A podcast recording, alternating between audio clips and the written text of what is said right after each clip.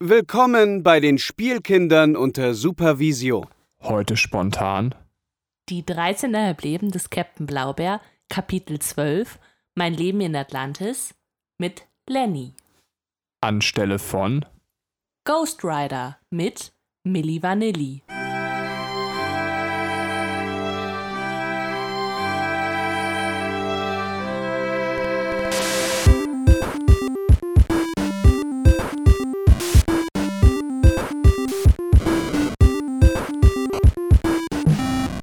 Hallo und herzlich willkommen, liebe Zuhörer da draußen an den Endgeräten zu einer neuen Folge der Spielkinder unter Supervision. Heute machen wir weiter mit unserer Buchbesprechung von Die 13,5 Leben des Captain Blaubeer. Und zwar besprechen wir heute das zwölfte Kapitel Mein Leben in Atlantis. Ich muss noch sagen, leider hat das mit äh, Milli Vanilli nicht geklappt. Es war ein bisschen ähm, komisch. Wir haben mit denen telefoniert und die Stimmen klangen ganz anders als in den Liedern. Deswegen haben wir uns heute einen Gast eingeladen und zwar den Lenny. Hallo Lenny. Hallo, aber vielleicht bin ich ja Milli, einer von Milli Vanilli. Ah, hast du dich etwa so verstellt? Du, du, du. und natürlich sind wir Spielkinder auch beide hier. Also ich, die Katrin und Hallo Benny. Hallo. Oh Gott, mir fällt das jetzt auch auf. Benny und Lenny. ja, achte mal auf den Nachnamen. Oha. Oha. Das habe ich ihm aber letztens auch bei Twitter geschrieben. Ich habe äh, so, so ein paar ältere Kollegen, also wobei die letzte davon ist eigentlich jetzt in Rente gegangen. ähm, ich heiße ja Lennarts mit Nachnamen, habe ich auch schon mal gesagt, deswegen ist es jetzt nicht so schlimm im Podcast. Aber die hat immer geglaubt, irgendwie, ich heiße Lenny. Also hat mich dann immer mit Lenny angesprochen, aber auch immer so vor den Schülern und die haben sich einfach immer mega weggeschmissen. Und irgendeiner meinte auch immer so, ja, sie heißen doch nicht Lennart Lennarts. Und ich so, nein, natürlich heiße ich nicht Lennart Lennarts. Aber die haben einfach fest geglaubt, dass ich Lenny heiße. Ähm, ich denke mir auch immer so, ich bin der Typ von Motorhead. Ähm, und, und, die andere ja, Sache stimmt, als ich. Stimmt. Verdammt. Ähm, egal, ich bin trotzdem der Typ vom Motorhead. Ähm, und die andere Sache, als ich Referendar war, äh, kam ich das erste Mal vor so eine Klasse und da meinte irgendjemand so, es war wirklich so fast der erste Tag Unterricht, dürfen wir sie Lenny nennen? Und ich so, nein. halt, stopp. genau das so, halt, stopp, das geht zu weit. Ähm. Ja, ähm, Lenny, magst du dich kurz vorstellen? Äh, wer bist du, woher kommst du und was machst du so Kreatives im Internet? Ja, also ich bin der Lenny. Äh, meisten kennen mich wohl von, wenn überhaupt, äh, von Twitter. Da bin ich als äh, Monkeyhead unterwegs und schreibe da meistens eher sinnfreie Kommentare. Äh, ich arbeite als Inklusionsassistent und begleite Schülerinnen und Schüler ähm, mit Behinderungen äh, an Schulen. Äh, kreativ bin ich jetzt nicht unbedingt unterwegs. Ich schreibe ab und zu mal ähm, Artikel für Videospielgeschichten. Da kommt jetzt am Samstag ein neuer Artikel von mir. Ja. Und ansonsten. Worum geht's da? Äh, da geht's um äh, Der Herr der Ringe, der Krieg im Norden. Ja, nice. Und du sagst, du bist nicht kreativ. das ist eigentlich ein ganz nices Spiel, so ein bisschen underrated, finde ich. Ja, finde ich auch. Äh, macht äh, schon Spaß. Vor allem auch im Koop macht es tatsächlich Spaß. Ja, im Koop kann ich es nicht austesten, aber ich habe es jetzt äh, dreimal hintereinander durchgespielt auf äh, immer dem höheren Schwierigkeitsgrad. Ach, witzig. Ähm, genau, du bist ziemlich breit popkulturell auch aufgestellt. Vielleicht mal so ganz kurz nur als, als schnelle Frage. Ich weiß, die ist immer gemein, aber ähm, es muss nicht der liebste sein, aber vielleicht einen Film, den du sehr schätzt. Ähm. Äh, ganz klar Drive von äh, Nicholas Winning Refn. Okay, äh, dann ein, ein Videospiel, was du sehr schätzt. Enslaved Odyssey to the West. Ach krass, das heißt, es liegt bei mir tatsächlich immer noch rum und ich habe es nie geschafft Spiel zu spielen. ja, muss ich meine PS3 wieder auspacken, ne? Ähm, ja, dafür, aber, ja, dafür ja. lohnt sich das. Okay, wenn du das sagst, dann äh, nehme ich das mal ernst. Ähm, und ein Buch, was du sehr schätzt. Ähm, so spontan ähm, ist vielleicht nicht das beste Buch der Reihe, aber weil die Reihe, ähm, finde ich, äh, eine der besten Buchreihen ist, die es gibt, ähm, der erste Band von Der dunkle Turm, Schwarz. Okay. Ah, habe ich sogar schon gelesen. Ja, ja. Habe ich, also ich hab's, äh, ich glaube, ich bin ja mitten im zweiten Teil gerade. Ah. Aber seit, äh, seit ähm, wir Eltern sind, komme ich irgendwie so gut wie gar nicht mehr zum Lesen. Ja, momentan komme ich also auch, nicht, auch nicht so viel zum Lesen. Aber ja. ist ja auch verwirrend, dass der zweite Band 3 heißt. Ja, das stimmt. ja, also ich habe schon so viel von dieser Reihe gehört, deswegen dachte ich, die haben auch äh, schon einige von diesen Büchern im Regal stehen, aber es ist ja, man braucht dann die Zeit, um zu lesen und dann äh, sind da andere Projekte, die äh, dann teilweise eher anstehen und ja, aber gut, wenn du das jetzt auch nochmal sagst, ich vertraue da auf deine äh, Kenntnisse und dann werde ich mir das nochmal zu Gemüte führen. Äh, normalerweise reden wir in den Blaubeer-Podcast ja nicht über Anekdoten, aber ähm, da wir einen Gast haben, finde ich, bietet sich das nochmal an. Und deswegen würde ich einfach gerne mal von euch wissen, hier äh, Lenny und Benny, seid ihr eher Großstadtmenschen oder zieht es euch eher aufs Land? Äh, wenn ihr euch entscheiden könntet, wo, wo wollt ihr leben? Wo würdet ihr da lieber leben? Ich fange mal mit unserem Gast an, Lenny. Ähm, ich will wahrscheinlich eher zum äh, ländlichen tendieren, weil mir eine Großstadt oftmals zu, um, zu unruhig ist. Das, und ich komme ja. so oft, oftmals nicht so gut damit klar, wenn das so voll ist und so, so viel auf einen einprasselt. Deswegen äh, eher ländlich, mhm. aber vielleicht so ländlich, dass man irgendwie jetzt nicht unbedingt die Stadt in 300 Kilometer Entfernung hat oder so. Ja. ja, kann ich absolut verstehen. Mhm. Wie ist bei dir, Benny?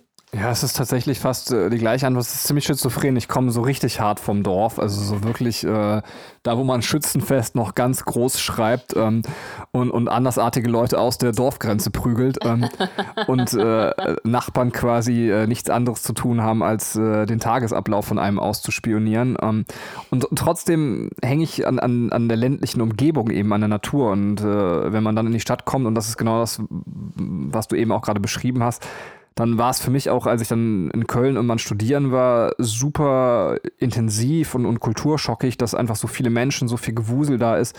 Ähm, was ich aber an Städten sehr mag, ist eben, dass äh, gerade das, dass viele Menschen unterschiedlichster Herkunft zusammenkommen, auf engen Raum miteinander leben und, und da eben der Blick über den Tellerrand geöffnet wird. Ich will jetzt auch nicht das Dorf so verprügeln und verpönen, dass man sagt, da sind alle Menschen ignorant, das ist natürlich auch völliger Blödsinn. Äh, Dorfbewohner sind auch sehr, sehr nett. Äh, aber das ist das, was ich an der Stadt quasi Vielfalt schätze ich sehr. Mhm. Ähm, aber da ich ein Naturmensch bin und äh, bin ich dann doch lieber, dass ich so Jetzt wohnen wir eigentlich ideal so an, an der Stadtgrenze, gerade eher ländlich, aber man hat, weiß ich nicht, 20 Minuten Fahrt, dann ist man in der Stadt und äh, erreicht dann auch alles, was man hat. Ja. Kennt ihr das noch? Entschuldigung, dann bin ich fertig. Aber von früher, als man klein war und auch ähm, wir hatten ja dann auch keine Stadt, aber ich habe dann zum Beispiel Punkrock gehört und ähm, wenn ich eine CD haben wollte, das waren so Skatepunk für ähm, zum Beispiel NoFX oder Lagwagon oder sowas, das, das gab es dann einfach nicht. Und dann musste man, weiß ich nicht, in so eine große Stadt, für mich war dann Oberhausen zum Beispiel eine große Stadt oder Köln und dann bin ich immer völlig ausgerastet, wenn ich da irgendwo einen Laden gefunden habe, wo es die Sachen gibt, die ich mag und das äh, war für mich Wahnsinn, weil das Internet war ja noch gar nicht so präsent äh, oder beziehungsweise teilweise noch gar nicht da, ähm, wie das heute ist. Ja. Aber wahrscheinlich ja. kennt die Jugend von heute das auch nicht mehr. So. Ja, also bei mir ist es äh, auch ganz, ganz ähnlich. Ähm, bei mir war das, als ich damals auch zum Studieren nach Köln äh, gezogen bin. Also ich komme auch eher vom, ja, es ist schon, es ist so eine äh, große Kleinstadt, wo ja, ich ursprünglich herkomme. Mhm. Oder kleine Großstadt, irgendwie sowas dazwischen. Ähm, und dann war auf einmal so krass, man kann jeden Tag in der Woche abends was machen. Es ist immer was los. Es wird nicht Nach, um. Nachtigall wird vielleicht über deine, Stadt, über, über deine Stadt sagen, sie ist Mittel. Ja, ja, ja. Definitiv Mittel. ähm, ja, also, also das, dass man da einfach was erleben konnte so und dass, dass da Abwechslung war und dann war nicht nur ein Laden, wo man hingehen konnte, sondern es gab einfach eine ganze Bandbreite an verschiedenen Möglichkeiten, was zu unternehmen. Das fand ich total cool. Und das ist, glaube ich, so eine Lebensphase gewesen, wo das total wichtig für mich war. Und jetzt, wo ich so ein bisschen älter und gemütlicher werde, ähm, denke ich so, es ist eigentlich schön, eben nicht mehr in der großen Stadt zu wohnen. Ich glaube, bei mir kam tatsächlich auch so der Richtungswechsel, äh, als ich dachte, es wird langsam zu voll und die Menschen werden mir zu viel. Und einmal bin ich tatsächlich aus dem Haus gekommen. Wir hatten relativ ruhig gewohnt, da war so ein Spielplatz und ich sah jemanden mit einer Rolle Klopapier ins Gebüsch verschwinden und ich dachte so, es ist so ekelhaft, ich möchte jetzt hier weg. und ja, dann sind wir ein bisschen ländlicher gezogen und Benny hat es schon sehr gut beschrieben, dieses man ist halt in der Nähe von einer großen Stadt und das ist bei dir, Lenny, ja auch so, aber äh, man wohnt halt eher ländlicher. Das ist, glaube ich, mhm. irgendwie gerade so äh, unser aller Idealvorstellung. Ich schäme mich gerade so, weil ähm, ich, dann bin ich fertig, als ich immer abends nach Hause kam, da habe ich auch schon. Äh, Toilettenpapier im Busch warst. Ja, äh, nicht Oh, ganz, aber ich, ich war mal mit einer Freundin quasi so, wir haben uns getroffen und haben dann quasi ein bisschen was getrunken und äh, habe gedacht, ich schaff's noch nach Hause. Und dann mal so kurz vor der Haustür habe ich so dieses, kennt ihr das, wenn man wirklich denkt, so ja, oder man weiß auch, man schafft es nicht mehr bis zur Toilette. Und dann hatte ich eben die Wahl, ich hätte quasi da einfach auf die Straße pinkeln können oder am Spielplatz war wenigstens noch ein Baum und habe ich mich da auch an den Baum gestellt. Also irgendwie, jetzt wo Katrin das erzählt, diese Geschichte, fühle ich mich so, als wenn ich der Mann mit dem Ja, Klopapier wäre. es war, es war, bei mir war es halt helllichter Tag und die, äh, die Dame, die das vorhatte, war nicht, also die wollte nicht ihr kleines Geschäft erledigen. Okay. Woher weißt du das so genau? Das möchte ich jetzt nicht sagen. Wir haben gesagt, wir sprechen nicht über Familienmitglieder quasi in unserem Podcast. So, Ja, ist äh, das lass, explicit Content oder wie? ist er tatsächlich sogar eh. Ähm, Ja, wir sind halt voll, voll erwachsen. Mhm. So, okay, äh, ja, dann vielen Dank für diese kleine Abschweifung. Jetzt kommen wir zur Mythenmetsche Besprechung. Abschweifung. Eine mythenmetzsche Abschweifung. Brumli. Brumli, Brumli, Brumli. Brumli, Brumli. Wir könnten den Podcast auch nur damit füllen. Das wäre doch auch ganz interessant. Ja, Ähm, wir, ja, wenn wir ihr besprechen- und Krete besprecht, dann. Ein Ja, Podcast nur Brumli. oh. Ja, genau, das, das wird dann so, der wird dann so zwei Stunden lang und Mhm. wir reden immer abwechselnd äh, mit Brumli. Das finde ich sehr gut. Mhm. Das, das wird bestimmt unser erfolgreichster Podcast. Ich sehe es schon kommen. Ähm, so, jetzt, jetzt aber, jetzt Kapitel 12, mein Leben in Atlantis. Ähm, da geht es, wie der Titel schon sagt, halt um äh, das Leben in Atlantis, das der Blaubeer führt. Und ich würde es gerne so machen, dass wir es äh, in Teilabschnitten besprechen.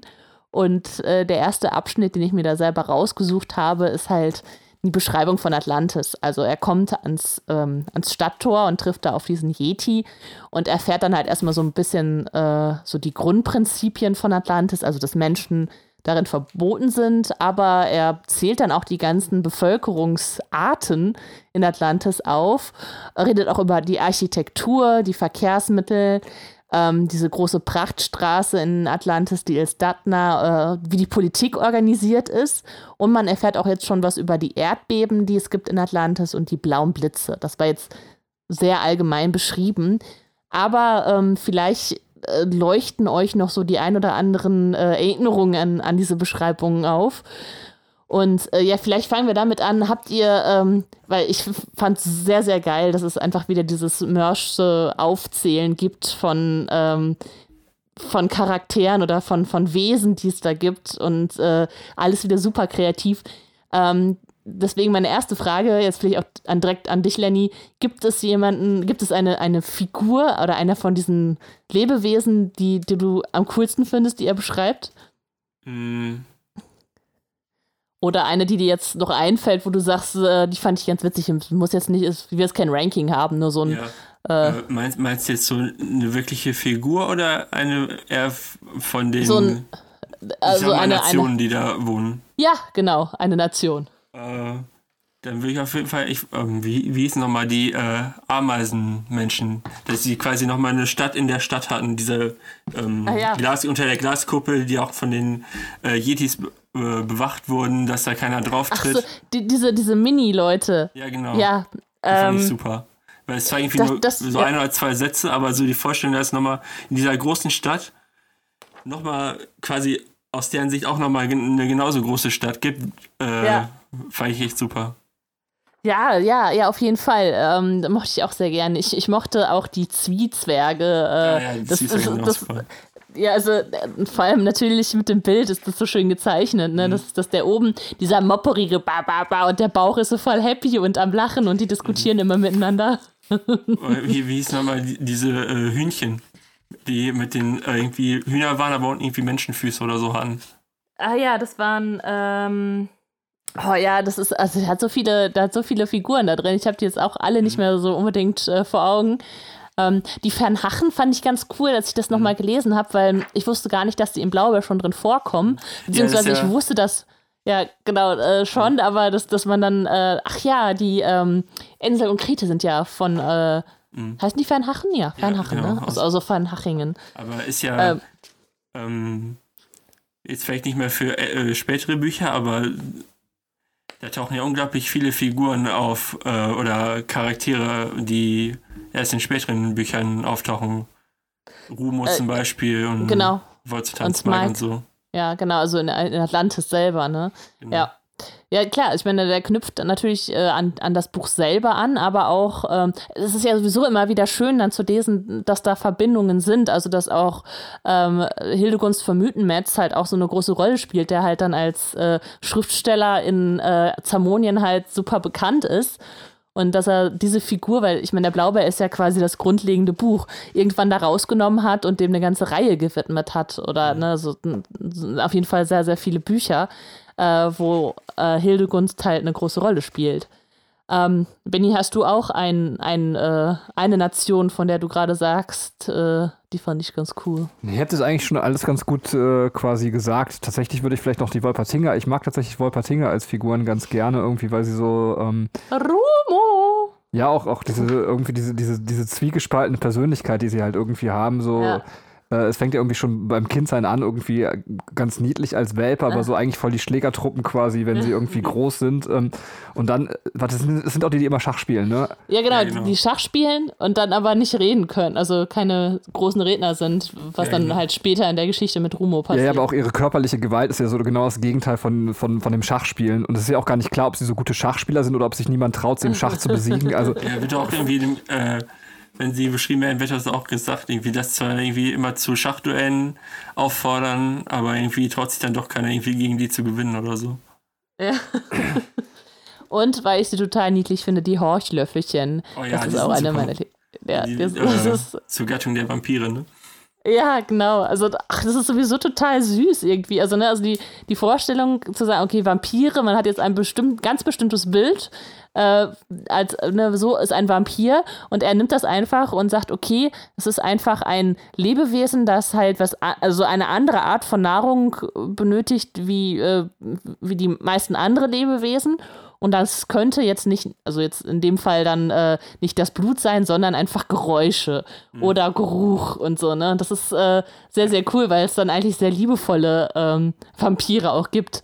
Und die Horchlöffelchen, die er auch gemalt hat, äh, im, äh, die, sind, die hat auch so, wie so Dackel mit so überdimensional großen Ohren, ähm, sind halt, äh, ich finde ich unfassbar niedlich. Ja, er beschreibt das ja auch so gut, dass die ähm, Heuchlöffelchen ja immer ähm, äh, so äh, ärgern kannst, indem du halt nur so tust, als ob du reden willst. Dann springen sie immer so her und versuchen dann die äh, Töne aufzuschnappen, die sie irgendwie verpasst haben. irgendwie super ja. beschrieben. Oder auch, dass er so äh, divers bei den äh, Figuren ist, auch jetzt äh, verschiedene Arten von Vampiren, äh, beschreibt ja auch verschiedene Arten von Hexen und so, dass halt nicht irgendwie alle Hexen ja. irgendwie gleich sind und so. Ja, ja super. stimmt.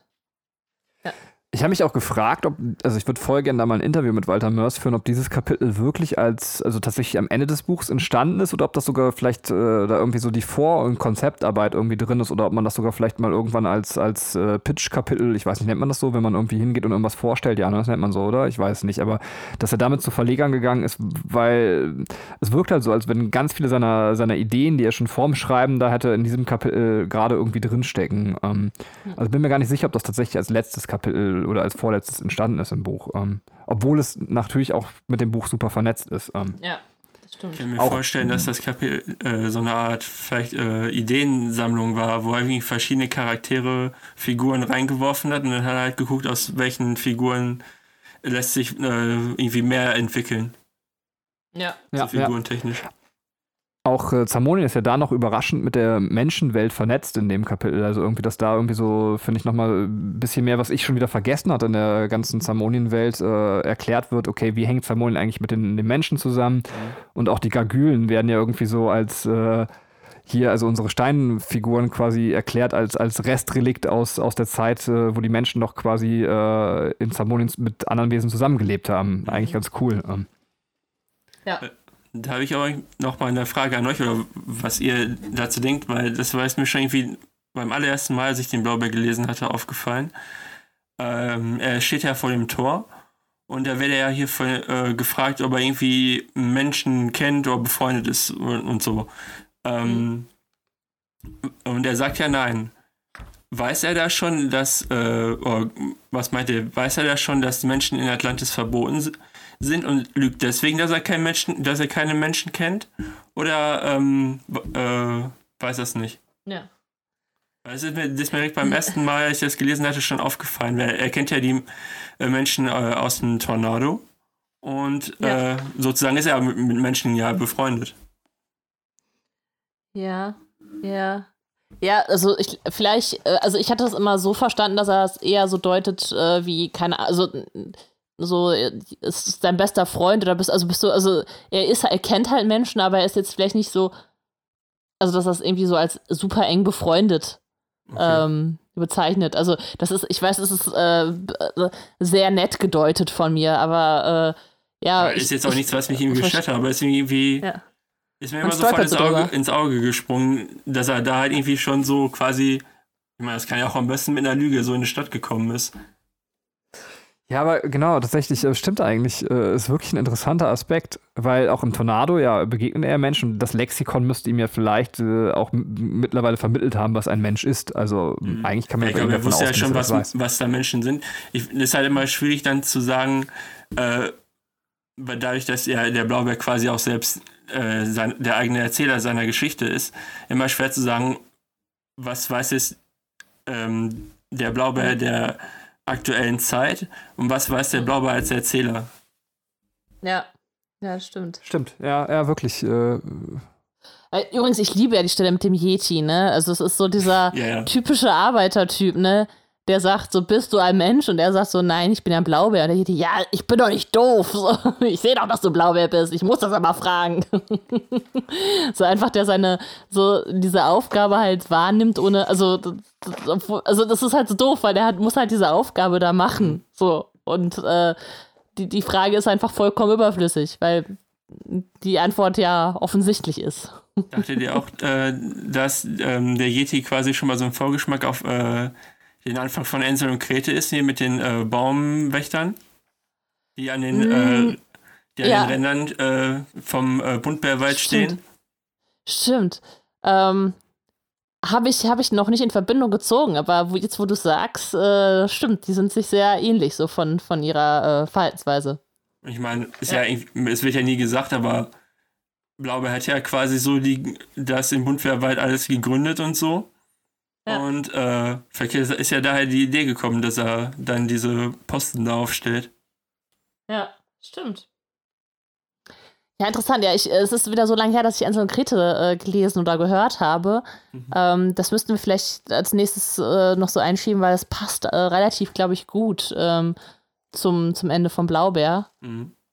Ja. Mhm. Aber jetzt spoilern wir nicht die, Kapitel, die noch kommen. Nee, nee. Aber äh, ist auf jeden Fall ein sehr guter Hinweis, den du da gibst, Lenny. Ähm, ja, möchtet ihr noch, jetzt waren wir nur bei den Wesen, möchtet ihr noch was anderes äh, loswerden über generell über diese, diesen Beginn, über die Stadt, äh, ähm, das Großstadtleben, die Architektur? Ähm, habt ihr noch Gedanken dazu?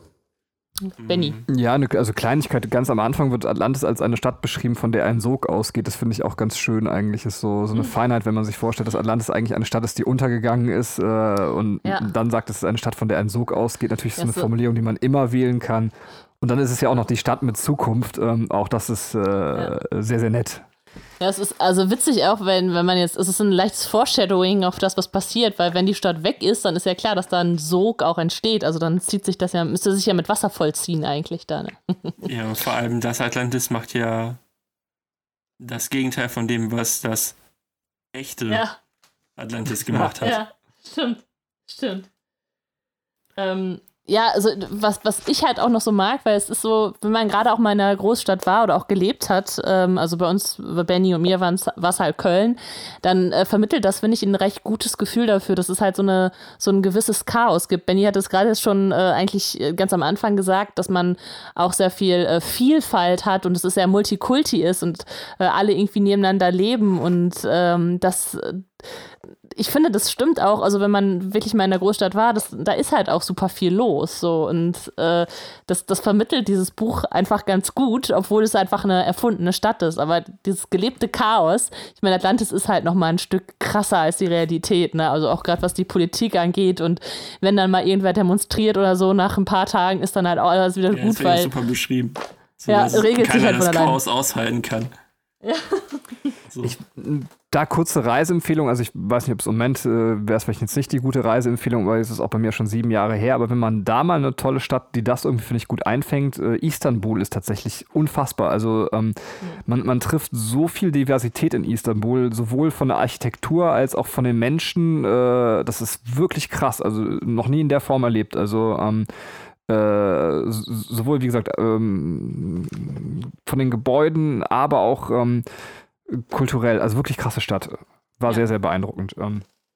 Ja, das steht auch auf jeden Fall auf meiner Liste. Also, ähm, die soll, also es soll ja wirklich so sein. Deswegen, äh, ja, da will ich auch gerne mal hin. Ich will auch gerne Atlantis. Finde ich sehr cool.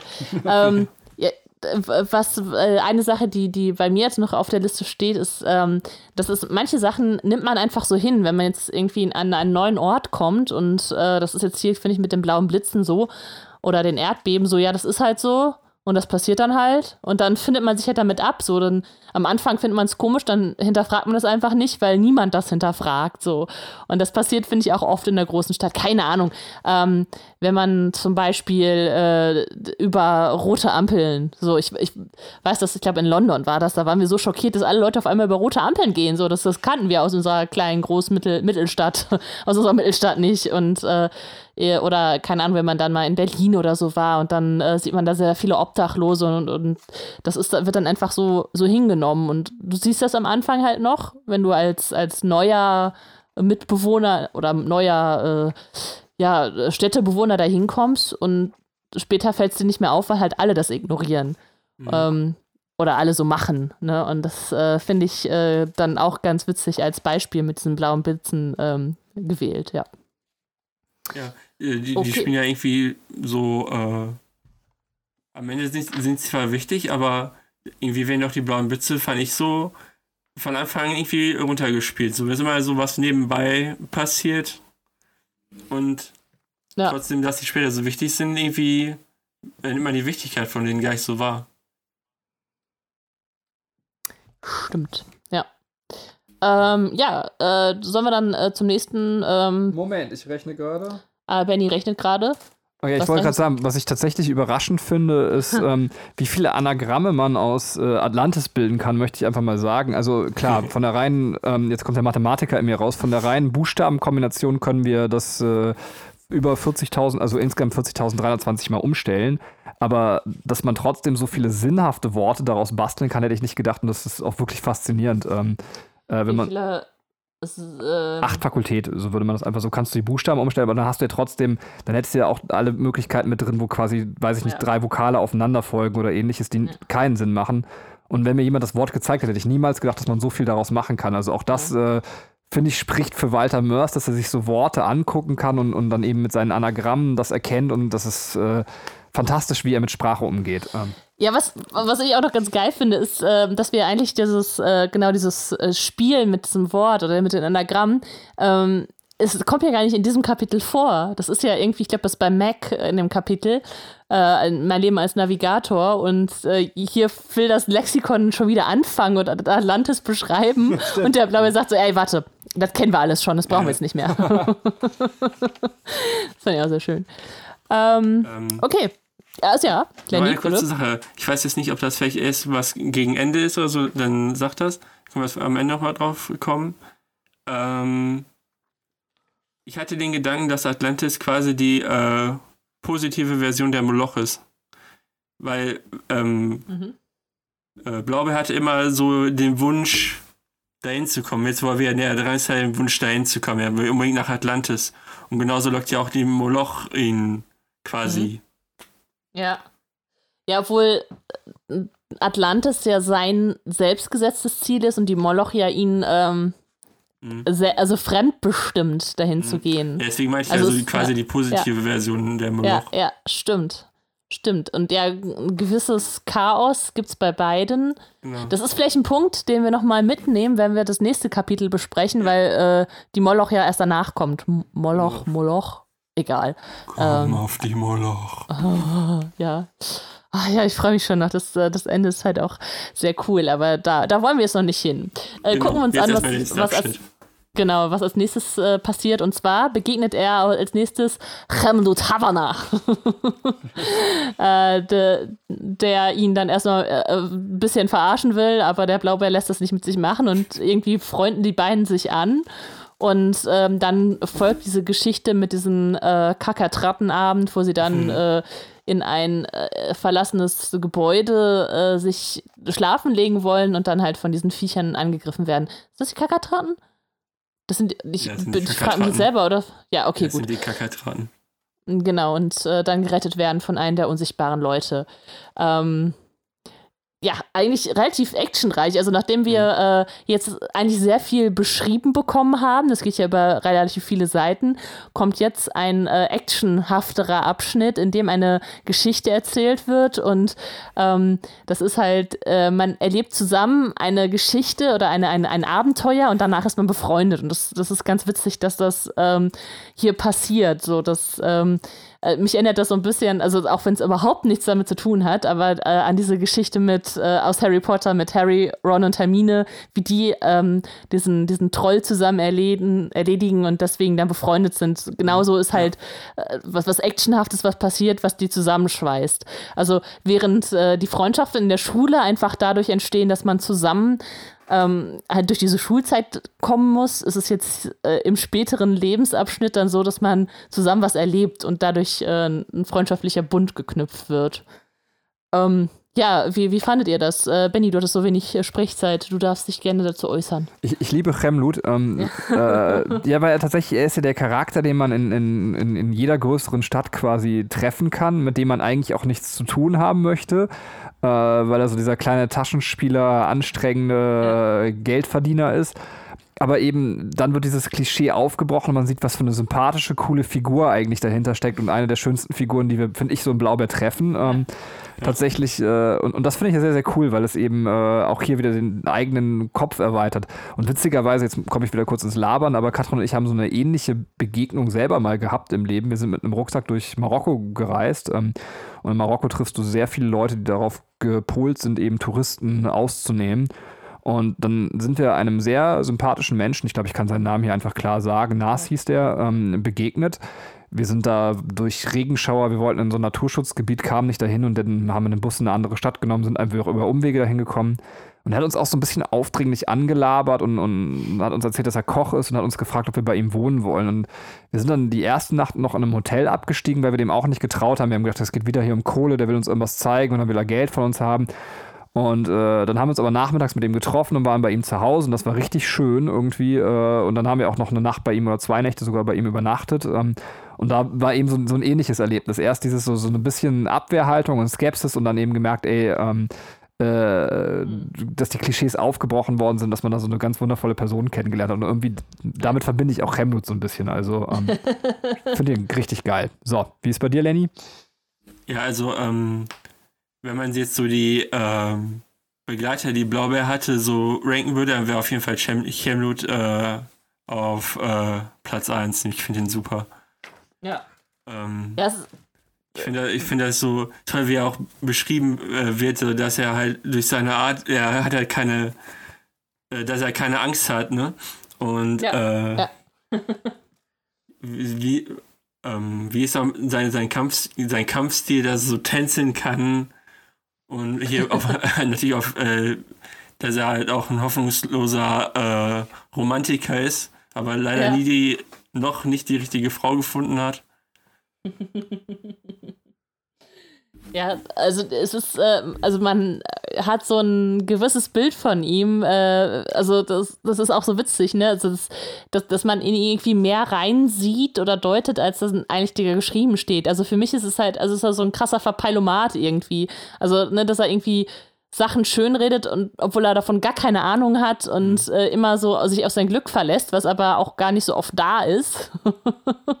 und ähm, er dann aber das Glück hat, in diesem Fall an den Blaubeer zu kommen und die beiden einfach eine, eine gute Symbiose bilden, so dass das äh, Chemlut ihn so ein bisschen, also wir können ihn, ich weiß nicht, ich nenne ihn mal Chemlut, aber man kann ihn wahrscheinlich auch Chemlut oder ja, Chemlut ich, oder äh, wie auch immer nennen, ist egal, ist alles erlaubt hier. Ich mal danach, was hier äh, Dick Bach hier im äh, Buch gesagt hat. Wie hat er den genannt?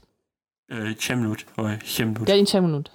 ja, das äh, Ach, ich glaube, wir müssen auch noch eine Dirk Bach-Version hören, die ist fantastisch. Ähm, ja.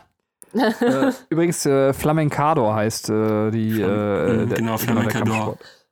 Ah ja, genau. Und er hat einen bunt bestickten Gürtel quasi, der ihn dafür auszeichnet, dass er den neunten Grad in dieser. Ein bunt bestickten Gürtel ist auch so geil. Ähm, Äh, übrigens, ich weiß genau, wie das aussieht. Also ich, also ich kann es mir bildlich vorstellen, wie er sich dabei bewegt. Das ist so, ich weiß nicht, aber es ist so, wenn man so denkt, wie er so tanzt, ne? Und ähm, das so tänzelnd, also das ist absolut, es läuft ein Film in meinem inneren Auge ab, wie, äh, wie das aussieht bei ihm. Ähm, Ja, Das, pa- das Äh, passt auch so zu äh, ihm. Äh, der Kampfstil passt zu dem, wie er lebt. So, ja, wie er auch so irgendwie Ja. den Blaubeer überreden will. Hier, wie, er, wie man zusammen Geld verdienen kann oder wie er mit äh, dem Blaubeer Geld verdienen kann. Ich singe, du tanzt. du tanzt. ja, aber das, das Geile ist, das wollte ich nämlich auch gerade erzählen. Normalerweise würde man ja auch erwarten, dass jetzt so ein Charakter, das ist jetzt ein kleiner Vorgriff, irgendwie so einen großen Wandel über die Zeit macht. Aber ähm, nachdem halt alle Pläne wieder reißen und äh, es weitergehen soll, kommt wieder äh, Ich singe, du tanzt. Auch für, für den Weltraum ist quasi der gleiche Plan wieder der genau. Anfangsplan. Zur Super. Not- Äh, machen, machen sie das. Und er ist auch immer froh, wenn irgendwie die Arbeit abgeschlossen ist. Okay, ist halt vorbei. Zur Not kann man immer noch äh, singen und tanzen. Ja, ja, es ist, ähm, ja, das ist das Schöne halt, dass er irgendwie da so mehr oder weniger in dem Moment lebt und nicht die, die riesigen Pläne fasst. Und das, das finde ich, macht ihn auch äh, sehr sympathisch. Und ähm, ja, deswegen äh, auch bei mir im Ranking recht weit oben der Chemdut, sehr gute. Ähm, ja, äh, dann würde ich äh, weitergehen zu, zum nächsten Abschnitt, auch so nachdem die beiden das dann ähm, quasi ihr Abenteuer überstanden haben und jetzt Freunde geworden sind, geht es, äh, also geht es ja klar darum, äh, wir müssen auch irgendwo leben und wohnen und essen und deswegen suchen sie sich Arbeit. Und äh, er beschreibt dann so ein bisschen, was für Arten von Arbeiten sie nachgehen und äh, zählt dann erstmal die Blutpfandleihe auf und äh, als äh, Gruselschreier im Wachsfigurenkabinett. Und dann kommen halt noch eine ganze Reihe von, äh, also eine Aneinanderreihung von verschiedenen Berufen, die sie halt ausüben. Äh, und kommt dann schließlich zu der Hoaviv-Pizzeria, in der er arbeitet. Und ähm, in- innerhalb dieses Abschnitts erklärt er dann auch nochmal, äh, wie das Leben mit, mit Remlut ist. Also, der ja ein richtiger Schürzenjäger ist, etwas, was man ihm eigentlich von außen erstmal nicht ansieht. Und wo sie wohnen, in diesem ähm, Schraubenturm. Und äh, dann geht er noch ein bisschen näher darauf ein, wie er bei Zarkop Joa Koch, den Koch quasi angestellt ist, arbeitet. Und ähm, äh, ja, wie er halt richtiges Kochen da lernt. Ähm, ja, äh, ich äh, fange jetzt einfach mal ganz dreist an und ihr könnt euch gerne dann äh, anschließen, weil äh, ich finde, äh, hier sieht man wieder das, also meine Deutung, aber dass Mörs halt auch so eine sehr große Liebe fürs Kochen hat, weil äh, wir haben natürlich schon die Gourmet-Theke in Solaris gehabt mit sehr vieler und schöner Beschreibung von Essen und jetzt wird das natürlich noch ganz verfeinert, indem wir bei diesem Star-Koch über die Schulter gucken und er genau erklärt, wie man dann die perfekten Spaghetti macht oder sowas. Das, äh, ich weiß nicht, aber das lese ich am liebsten. Ich lese am liebsten über Essen. Komisch, dass ich so dick geworden bin. nee, ich glaube, ich lese es nicht nur gerne. Dann wird es Essen. Zeit, dass wir mal den Schrecksenmeister besprechen. Ähm, Ähm, ja, ähm, gibt es Gedanken von eurer Seite, Lenny? Äh, eine Frage an euch. Äh, Ja. Welchen der genannten Berufe, die äh, Blaubeer aufzählt, würdet ihr ausführen? Ah, jetzt muss ich erstmal gucken. Also es gab, glaube ich, viele, die ich nicht ausführen wollen ja, würde. deswegen frage ich ja, welche ihr ausführen würdet. Weil ich habe auch mehr Ähm. Berufe, die ich nicht machen würde. Also in der Blutschenke oder Blutpfandleihe würde ich jetzt auch nicht arbeiten wollen. Du hast, hast du es gerade aufgeschlagen, Benny? Magst du mal kurz vor- vorlesen, was bei dieser Aufzählung so ein paar ein ja, ich muss gucken, ob ich das so hinkriege. Straßenkehrer, Laternenkontrolleure, Handzettelverteiler, Friedhofsgärtner, Sch äh, Schachschenkenkellner, Hosenbügler, Laufkurier, Nachtwächter, Plakatabkratzer, Reklameschreier, Zeitungsjungs, Fischsortierer. Ähm, das sind erstmal so ein paar, die da genannt wurden. Stimmt, ich glaube, später kommen noch, noch weitere dazu, ne? nachdem sie bei ähm, Zakopio aufgehört haben. Ähm, obwohl, also an sich, der Koch, das finde ich schon ziemlich geil. So dieser, also er ist ja nicht richtig Koch, er ist ja Pizzabeleger. Ähm, Aber Pizza könnte ich, könnte ich gut belegen. Und wenn ich jeden Tag eine Pizza kriege, fände ich das auch nicht so schlecht. Ja, ich finde Plakatabkratzer gar nicht so scheiße. So, manchmal sehne ich mich nach so einem Job, wo ich einfach Musik bei hören könnte und dann, dann stehe ich auch, ich bin auch richtig in meinem Kopf richtig geil durchtrainiert und stehe dann so in der Sonne Aha. und dann kommen immer Frauen vorbei und pfeifen mich quasi an bei der Arbeit und auch Männer meinetwegen, weil du mich jetzt gerade so anguckst. Ähm, mich, das, das, das, war nicht glaub, deswegen, wenn ihr meinetwegen kommt auch vom Plakatabkratzen ziemlich muskulöse Oberarme. Manchmal ja, okay, so diese Kratzbewegung. Und dann bin ich ein richtig Aber geiler beidseitig, typ. beidseitig machen, sonst kommt man auf andere Gedanken. dann siehst du aus wie dieser Typ bei äh, Asterix und Obelix mit, mit, dem, mit dem Speer. genau. Ich habe mich die ganze Zeit gefragt, ob äh, Zapop Joa ähm, äh, Zarkop Joa eine Anspielung sein soll auf Zarford Bibelbrox, der ähm, vom Anhalter, also per Anhalter durch Galaxis weil die Namen sich so ähnlich sind. Aber ich glaube, Zarkop Joa äh, hat, also in meinem Kopf sieht er jedenfalls so aus. Ich weiß nicht, ob das jetzt im Buch auch noch steht, dass er mehrere Arme hat. Ja, der hat, hat vier, Arme? vier Arme. Ja, okay. sind Und Zar Zarfau irgendwie weniger Arme. Es gibt noch eine andere, äh, irgendwie so, ähm, ja, hier so indische Elefantengötter angelegt, die haben mehr Arme. Äh, die sind aber schlechtere Köche. Dafür haben jetzt hier die Hoavis ähm, ah, ja. nur vier Arme, aber die können dafür besser kochen. Ah, okay. Ja, und ich meine, Sappho Bibelbrox hat halt zwei Köpfe. Also, ich, keine Ahnung, aber irgendwie äh, muss ich an den denken. Ähm, ja. Ich möchte noch ganz kurz dazu sagen, dass ich das liebe, also es ist vielleicht so offensichtlich, was ich jetzt sage, aber dass dieser Trend, dass man so auf Pizzen alles knallt, finde ich von Walter Mörs äh, wieder mit einer kreativen Idee weggebügelt worden, indem er sagt so, okay, was ist das Dämlichste, was man auf eine Pizza legen kann? Er findet eine Pizza, auf die eine Pizza gelegt wird. Ich finde, das fasst es auch einfach so geil zusammen. Ähm, äh, liebe ich, finde ich großartig. Punkt. Das ist super. Ja, kenne ich sogar äh, Leute, die das schon mal gemacht haben. Ganz verrückt. Ja, die haben, also die haben die, aber die beiden Käseseiten aufeinander gelegt. Also so Tiefkühlpizza. Und das Blöde war dann, dass der Rand total verbrannt war und das Innere noch quasi kalt war. das ist irgendwie nicht durchgegangen geworden.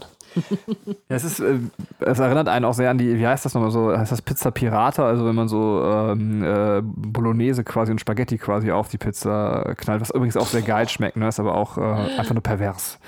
Eine Pizza mit Nudeln und Tomatensoße und also Bolognese-Soße. Ja, habt ihr es noch nie gegessen? Nee. Ich also ich glaube, ich habe mal Pizza, Pizza Bolognese habe ich glaube ich irgendwann mal gegessen, also nur mit Nee, aber mit Spaghetti ist richtig geil. Kann ich jedem empfehlen, macht mal, aber ist äh, wirklich, ist auch einfach krank. Ähm, nehmt euch danach eine Woche und nicht mehr vor zu essen und dann passt das schon. Okay. Davor wahrscheinlich auch.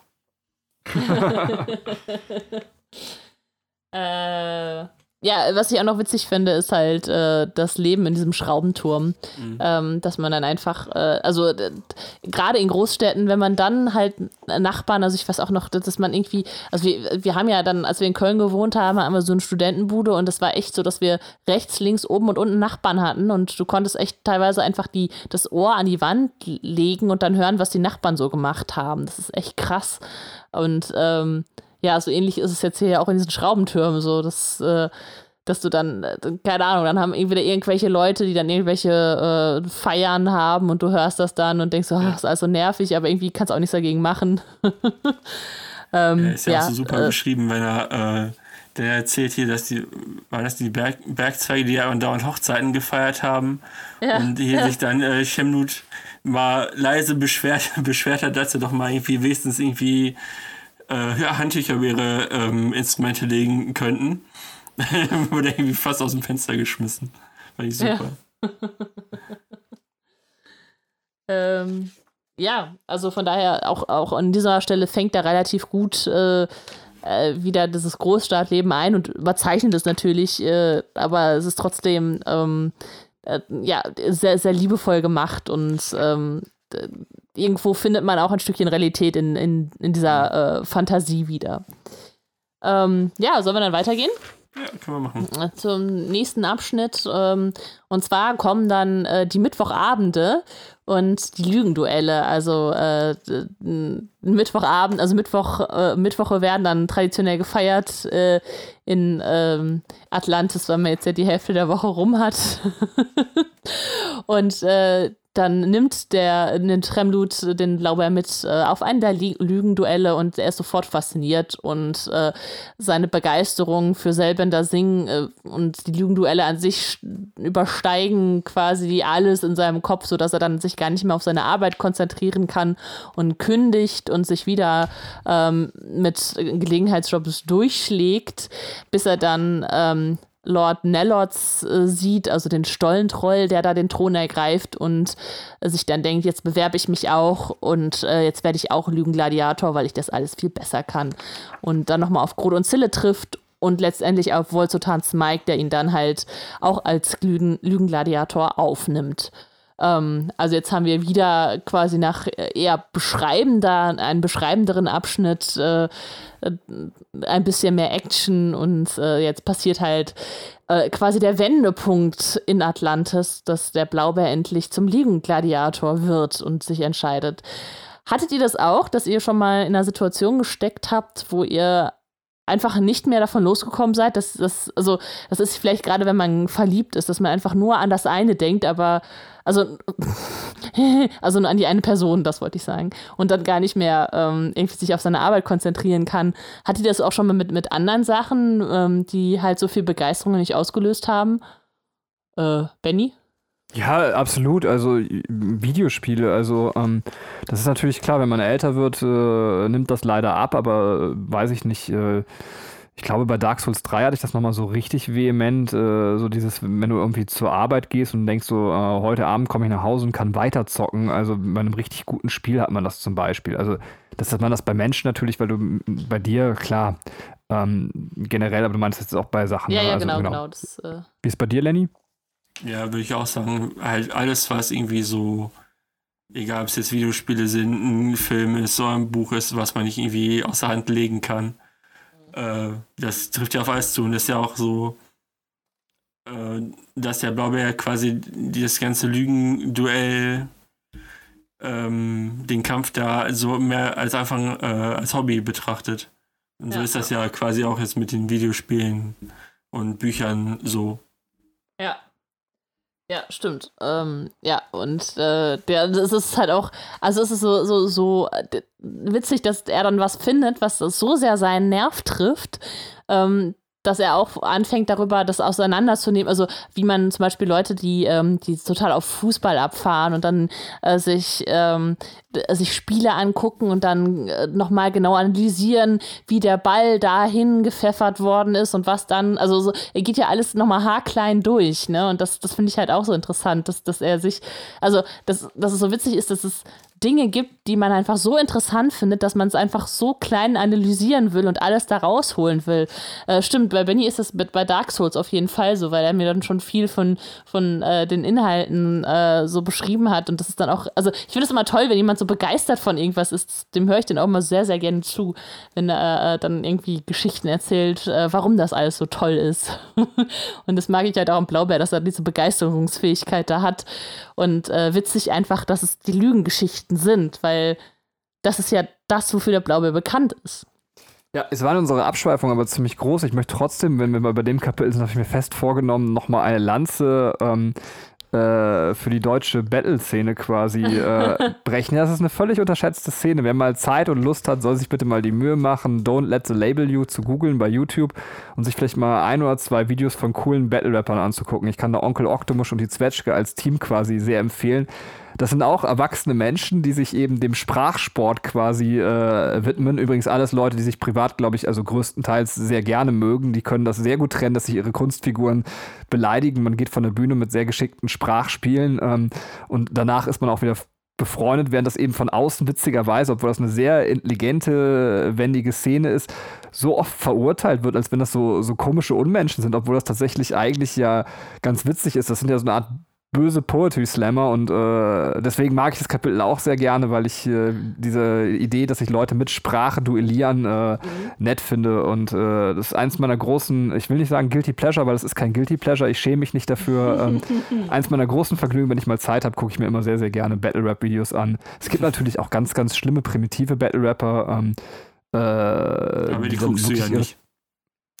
Ja, zumindest gucke ich die dann nur, wenn quasi die von irgendeinem smarten Typen gebettelt werden, dann ist es halt auch wieder witzig. Ähm ich war mal auf dem Poetry Slam, da hat einer gewonnen, der das überhaupt nicht gerechnet hat. Ähm, und der hatte, glaube ich, auch nur eine Geschichte vorbereitet. Das war ziemlich cool. Der, war, der hat einfach so ein Battle Rap erzählt und hat das dann so auseinandergenommen, weil sein Gegenüber halt nicht smart war. Also dann meint er so, ähm, dass er das Gegenüber gesagt hat, deine Eltern sind Schwestern. Und dann war er so, ja, und hat darüber so philosophiert, was das denn alles bedeuten könnte. Und das war einfach so witzig aufgearbeitet. Also, dass er quasi als Poetry Slammer einen Battle Rap analysiert, einen schlechten Battle Rap analysiert hat. Aber, genau, aber, jetzt setzt du selber wieder das Bild, als wenn das so auf dem Niveau wäre und das Niveau nein, liegt einfach nein, Milliarden Kilometer ja, über dem. Ich weiß, ich ja, weiß. Ich, ich, muss nur sagen. Ja, meistens auch Studenten, die das machen, deswegen auch Studentenrap, oder? Ja, ja, genau. Ich, also ja, ich, ich kläre da immer sehr, sehr gerne auf, weil ich da sehr viel Liebe für habe. So, aber jetzt bin ich auch mit meiner Abschweifung. Perfekt zum äh, Blaubeer, weil ja auch auch so toll er die ganzen Lügenduelle findet. Der hat ja immer so im Hinterkopf und auch immer wieder den Gedanken,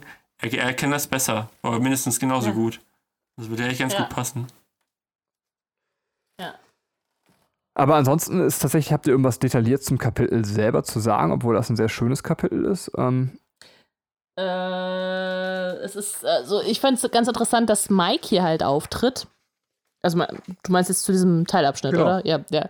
Ähm, dass Mike hier auftritt, ähm, weil ich finde, das ist eine Figur, die man noch nicht so richtig greifen kann. Also er wird schon halt als äh, sowas gezeichnet, wo du denkst, oh, da muss man vorsichtig sein. Das ist so der, der Böse, der so tut, als wäre er der Gute, weißt du, so der, äh, äh, der Pate, so nach dem Motto irgendwie, ne? Also der so, ja, okay, wenn, äh, wenn ich will, dann gehört dir die Welt und wenn du dein Glück mit mir verspielst, dann ist aber auch ganz schnell, ganz, ganz, sitzt da ganz schlecht für dich aus. Und das äh, beschreibt er ja dann auch, als er dann ähm, quasi äh, berühmter wird, dass er weiß, so Mike halt halt, halt halt alles in der Hand. Ähm, ich finde es nochmal witzig, ihn jetzt zu sehen, wenn man die anderen Bücher von Mörs gelesen hat, obwohl ich nicht so genau weiß, ob immer der gleiche Smike auch in den anderen Büchern auftritt. Nee, sind verschiedene. Verschiedene, verschiedene Smikes, aber der Smike äh, jetzt in, im Blaubeer ist der gleiche Smike auch bei äh, Rumo. Okay, aber bei Rumo ist er auch viel netter, oder? Ja, das spielt ja das spielt ja alles äh, davor. Davor. Okay. Also quasi, Rumo ist ja quasi, spielt vor dem Blaubeer. Oder zumindest ah, okay. äh, bevor sie nach Atlantis kommen. Okay, okay. Gut. Aber auch die Kombination, ich meine, Smike ist ja eine Haifischmade, also so, da hat man einfach so zwei Tiere zusammengenommen, die beide irgendwie so eine, eine negative Assoziation haben, wenn auch sehr unterschiedliche. Ja, also ja. eine sehr gefährlich, der Made sehr widerlich irgendwie ja, so. Ähm, ja. Mhm. Äh, mir, mir, kam noch, äh, jetzt, als ich jetzt mal das Kapitel wieder gelesen hatte, kam mir ein Gedanke, den ich vorher noch nicht hatte. Ich weiß nicht, ob wie ihr das äh, seht. Ähm, wenn sich äh, der Blaubeer später äh, als Lügen, Lügengladiator äh, bei Smike bewirbt und die äh, quasi halt so seine, seine Lebensgeschichte bis dahin nochmal erzählt, da glaubt Smike das ja nicht. Er glaubt ja, es sind alles Lügen. Mhm. Ähm, da habe ich mir so gedacht, das ist eigentlich so das erste Mal, dass jemand das hinterfragt, was der Blaubeer äh, die ganze Zeit erzählt. Äh, mhm. Bei mir war es so, klar ist das eine Fantasy-Geschichte, aber im Prinzip habe ich geglaubt, was der Blaubeer erzählt hat. Und jetzt war so das erste Mal, dass äh, jemand ja. so das, was er erzählt hat, äh, hinterfragt und sagt, ja, sind tolle Geschichten, aber das stimmt doch nicht. Ja, ja, das, das stimmt, ne? Das ist, ähm, also im Grunde genommen äh, so witzig, ne? Dieser Finger zeigt darauf, dass Lügen erzählt werden ähm, lässt einen dann fragen, okay, was ist denn eigentlich mit den anderen Geschichten, die jetzt keine Lügen sein sollen? Könnten das mhm. nicht auch Lügen sein? So führt uns der Blaubeer die ganze Zeit an der Nase herum. Und ich meine, ähm, ich glaube, danach sind erst äh, tatsächlich auch die, die Blaubeer-Geschichten entstanden, die dann auch in der Sendung mit der Maus gezeigt wurden, oder? Also die, die, die Zeichentrick-Versionen davon. Ja, und schon. also meine ich, ja, genau. Und ähm, da ist ähm, äh, da werden ja dann im Grunde die Lügengeschichten nur in den Fokus gerückt. Ne? Also, dass dann einfach, dass der Captain Blaubeer einfach irgendwelche Lügengeschichten erzählt. Ähm, also, das ist halt, äh, das ist irgendwie lustig. Also, dass es äh, quasi das ist, was hängen geblieben ist und was, ähm, was dann ausgearbeitet wurde. Aber seid ihr sicher, das müsste man nochmal rausfinden, ob tatsächlich die Blaubeer-Episoden äh, später als das Buch entstanden sind? Also ich habe mir genau die gleiche Frage gestellt, auch erst an dieser Stelle. Vorher habe ich tatsächlich äh, das, was der Blaubeer erzählt, für im Fantasy-Roman geschehene bare Münze genommen. Und, und dann ging es mir genauso, wie ihr das jetzt gerade auch beschrieben habt. Äh, und dann dachte ich auch, ach ja, der ist ja tatsächlich so, wie wir ihn kennen, äh, erzählt er die ganze Zeit Lügengeschichten. Ähm, deswegen, ich weiß es nicht. Äh, ja, und äh, wenn es später entstanden ist, würde ich sagen, ähm, tatsächlich, dass alles gelogen ist, was wir in dem Buch lesen. Wenn es äh, davor entstanden ist, würde ich vielleicht sagen, dann könnte es sein, dass die späteren Episoden, die wir hören, ähm, einfach nur eben genau das, was Katrin gesagt hat, Lügengeschichten sind, äh, wie er sie quasi jetzt auch als Gladiator vortragen würde. Ähm, ja. So. Ja, ich kann das parallel googeln, dann kannst du schon mal weiter. Ähm ja, weiß einer, wann das Buch rausgekommen ist? Ich glaube, hm. es ist. Äh, wann kommt denn das 2000 Buch raus? oder 2002 oder so? 2001, 2002. Ja, und guck mal, man also hat doch davor schon quasi. Äh also 91 äh, war auf jeden Fall Captain Blaubeer bei der Sendung mit der Maus. Mhm. So. Warte mal. Ja. Buch. Hast du schon rausgefunden? Nee, aber moderiere schon mal weiter, dann suche okay. ich raus. Okay.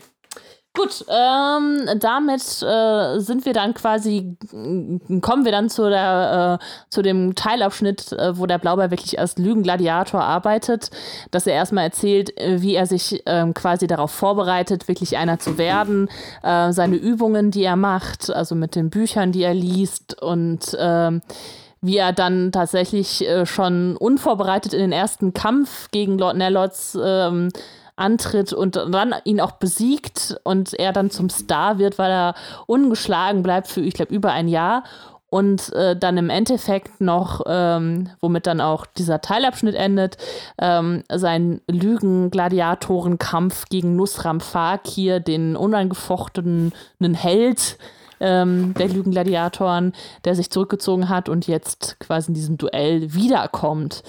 Ähm, also passiert relativ viel in diesem Teilabschnitt. Ähm, es werden ein paar Lügengeschichten auch erzählt. Das, was mich ein bisschen traurig gemacht hat, ist manchmal wird das so ein bisschen übersprungen. So, ja, das war halt so erfolgreich und ich weiß auch gar nicht mehr, was ich da alles erzählt habe, wo man sich denkt, okay, aber hätte man nicht so ein bisschen da so den Einblick gewähren können, weil ich meine, das ist, der Mörs ist doch so kreativ, warum erzählt er das dann nicht an der Stelle auch noch? Also warum kann man nicht sagen, okay, es ging dann um eine kleine Katze, die, ähm, die das Tauchen lernt oder irgendwie so, keine Ahnung, also, ne, so, ich bin jetzt nicht so kreativ, aber ähm, das, das fand ich so ein bisschen schade, dass, äh, dass einem da so ein bisschen wenig Einblick in die Geschichten dann noch gewährt wurden, weil das halt das ist, was so cool ist. Ja, wahrscheinlich ähm, will er sich ja. nicht äh, dem aussetzen, dass die Leute sagen, ja, so kreativ ist das ja gar nicht. Das ist ja quasi wie äh, später bei Stadt der träumenden Bücher, wo er auch nie sagt, was in dem Brief drin steht. Äh, ja, ja, stimmt. Ist ja stimmt. quasi, quasi so ähnlich. Und ich würde es auch sogar unterschreiben, ich weiß nicht, ob wir dann schon so weit sind, aber auch, auch die Geschichte, die wir dann auch irgendwie zum Beispiel sehr detailliert äh, präsentiert bekommen, ist ja gar nicht mal so kreativ, ähm, mhm. wo man sagt, die haut mich jetzt vom Hocker. Also eigentlich ist es sogar schöner, dass wir nicht erfahren, was Inhalt dieser Geschichten ist, weil es einfach der Fantasie mehr Lauf gibt. Äh, 1999 ist das Buch erschienen und äh, die Serie gab es davor tatsächlich. Also, okay. Ja. Okay. Ich, ich hätte es irgendwie im Kopf äh, genau andersrum, aber dann äh, ist ja gut. Äh, dann, dann wissen wir da Bescheid, äh, dass, dass er vielleicht darauf auch aufbaut. Und ich meine, ja klar, also, am Anfang sagt er ja auch, dass das Lügen nicht zu den äh, bekanntermaßen nicht zu den Stärken äh, eines Blaubeers gehören oder irgendwie sowas. Also wo, wo, man so das mit dem Augenzwinkern halt auch schon lesen kann. Ähm, Ja, äh, auf jeden Fall, äh, das ist tatsächlich, äh, finde ich, das, das Highlight dieses Buchs für mich, diese Lügengladiatoren-Duelle, also dass, dass er äh, im Megatta halt auftritt und ähm, halt der gefeierte Star wird. Ähm, allerdings hätte er ja schon lernen müssen, äh, jedenfalls von der Klabauterinsel, dass er sich nicht zu sehr diesem Star-Ruhm beugt, weil er wird, er wird dann immer so ein bisschen abgehoben und äh, lässt sich halt auch gerne feiern. So, das, das ist halt ganz witzig wenn er dann ähm, ja, also tagtäglich der in der Zeitung zitiert wird, obwohl es eigentlich nur langweilig ist, was er dann von sich gibt. Ist ja quasi das dritte Mal, dass ihm das passiert. Ähm, erst als erstes auf der Klabauterinsel und später auch nochmal im äh, Bollerkopf, wo er die äh, ja. Träume. Äh, obwohl äh, als, als Traumkomponist ist er nicht so, äh, äh, so eingebildet gewesen, oder? Das war halt eher so so, ey, ich kann das, ich mach das jetzt so, ist hier, ist für euch, äh, so meine letzte Vorstellung ist auch für alle umsonst und sowas. Also, ich also, ja, äh, er kam mir auf jeden Fall. Ja. Das lag vielleicht auch am Publikum, die waren vielleicht jetzt nicht so ja. begeisterungsfähig. Ja, ja, stimmt. Stimmt, ja. Ja, als wir 16 Uhr gelesen haben, haben wir auch immer mit so einer, mit so einer tieftraurigen Stimme gelesen. Aber ich glaube, das macht das macht das Bach auch. Ja, ja, ja, ja, genau. Ich bin 16, uh. Eigentlich, eigentlich heutzutage würde das wahrscheinlich so ein bisschen wie Angela Merkel vorlesen. Oh, ich bin 16, uh.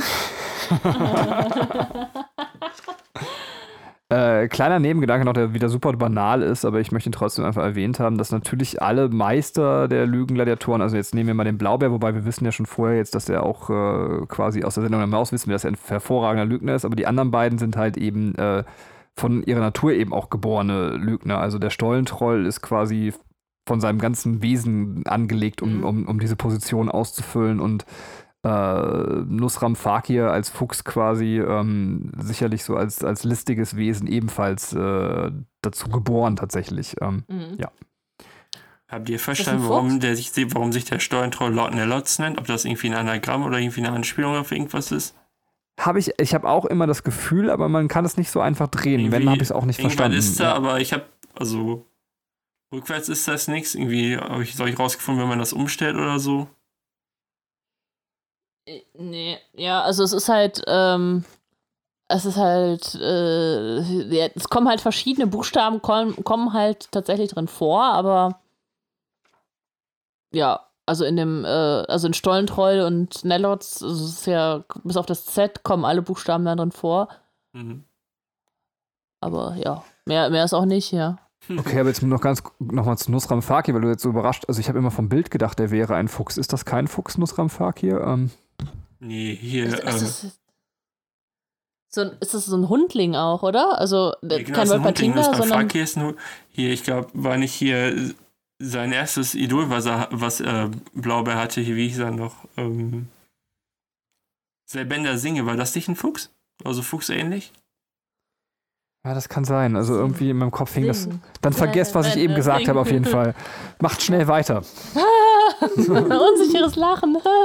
ähm, ich muss, äh, bei Hundlingen muss ich auch noch mal an äh, Kol Kolophonius Regenschein denken. Ja. Äh, irgendwie sind die bei mir so gleich abgespeichert. Das ist auch ein, das ist auch ein Hundling, glaube ich, aus ja, genau. äh, Die Stadt der träumen Bücher. Ähm, aber auch einer, der es halt voll krass drauf hat. Ähm, das, deswegen, aber ich, ich mochte den eigentlich ganz gern. Also ich verstehe auch die, ähm, also Nusram Fakir mochte ich ganz gerne. Ich, ich verstehe aber auch die Abneigung, die der Blaubeer hegt.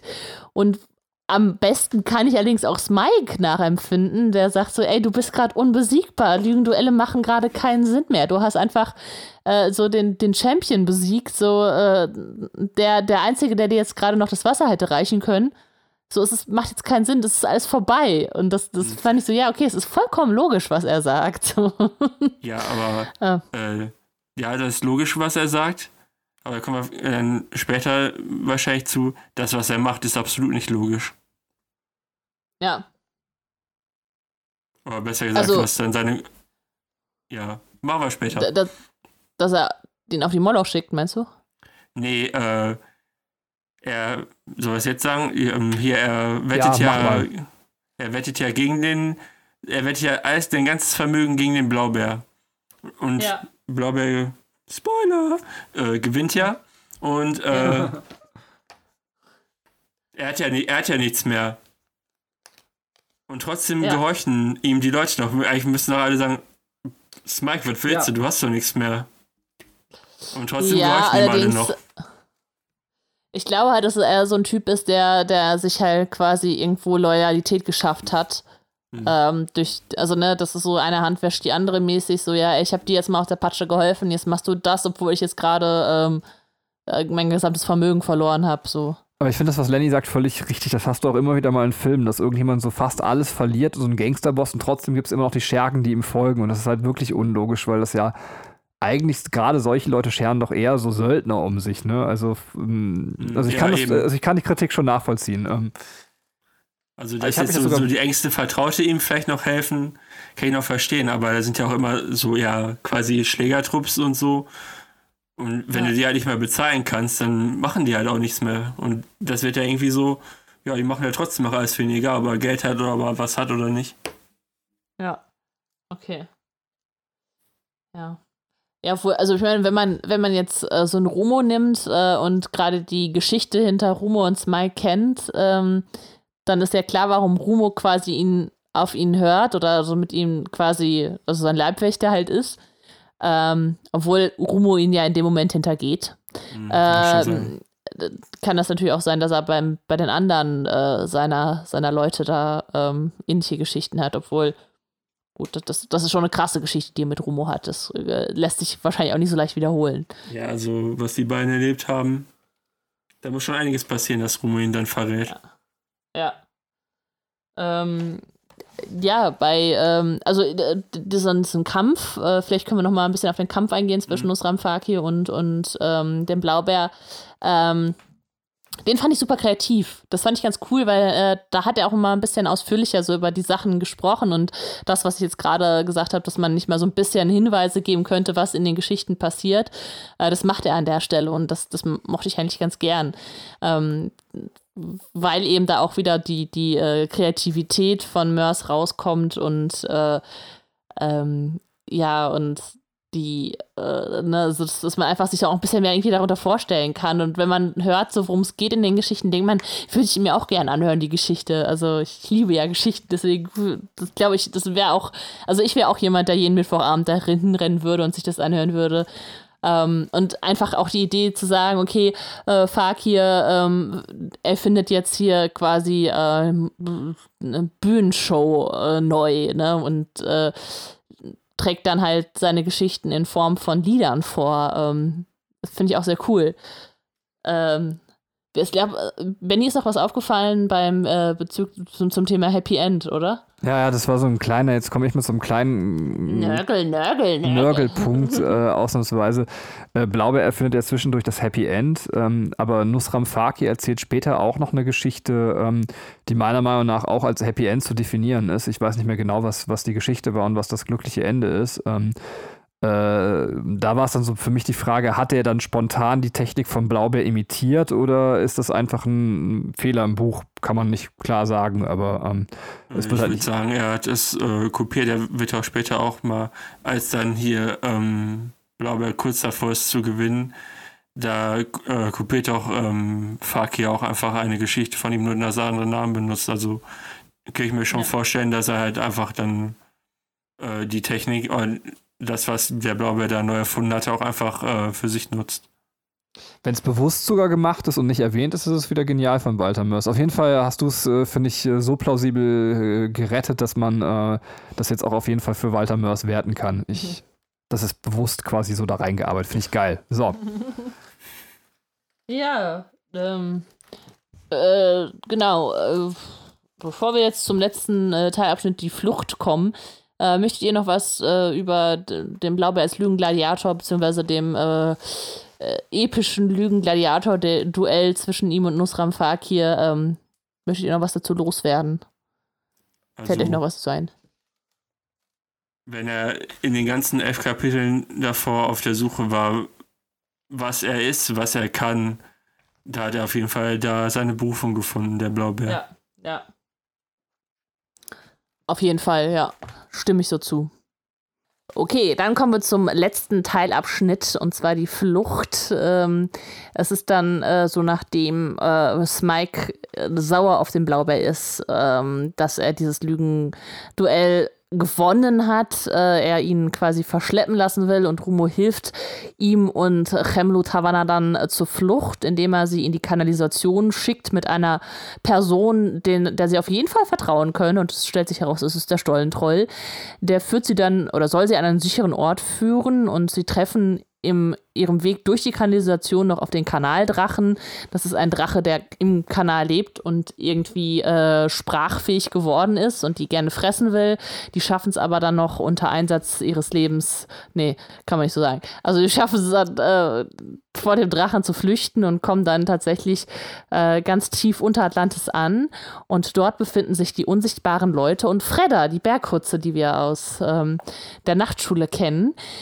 Und äh, ja, da äh, wird dann der Plan offenbar, denn die unsichtbaren Leute die ganze Zeit halt hegen, weswegen es Erdbeben und blaue Blitze in Atlantis gibt. Die wollen nämlich mit Atlantis wegfliegen, zurück auf den Planeten, wo sie eigentlich herkommen und die komplette Stadt mitnehmen. Äh, der Blaubär entscheidet sich dagegen und sagt, ich möchte nicht hier bleiben äh, oder nicht mitkommen, ich möchte gerne hier bleiben. Und äh, der Stollentroll soll ihn dann halt wieder rausführen, während, während Chemlut einfach begeistert von Fredda ist und er, er immer nach einer Frau gesucht hat mit vielen Haaren und Fredda einfach sehr, sehr viele Haare hat, ist er dann so schockverliebt. Haare. Also gar. Gar. Ja, äh, gar. und deswegen bleibt er dann bei ihr und ja, stürzt sich da ins Abenteuer. Und der Blaubeer wird halt rausgebracht vom Stollentroll und naja, landet dann im Endeffekt äh, im Hafen und äh, vor der Moloch und die zieht ihn in seinen Bann. Und äh, ja, der Stollentroll, hm, den kann man einfach nicht vertrauen, ne? Er ist halt der Stollentroll. Blaubeer lernt aber auch nicht. Bitte? Blaubeer lernt aber auch nicht.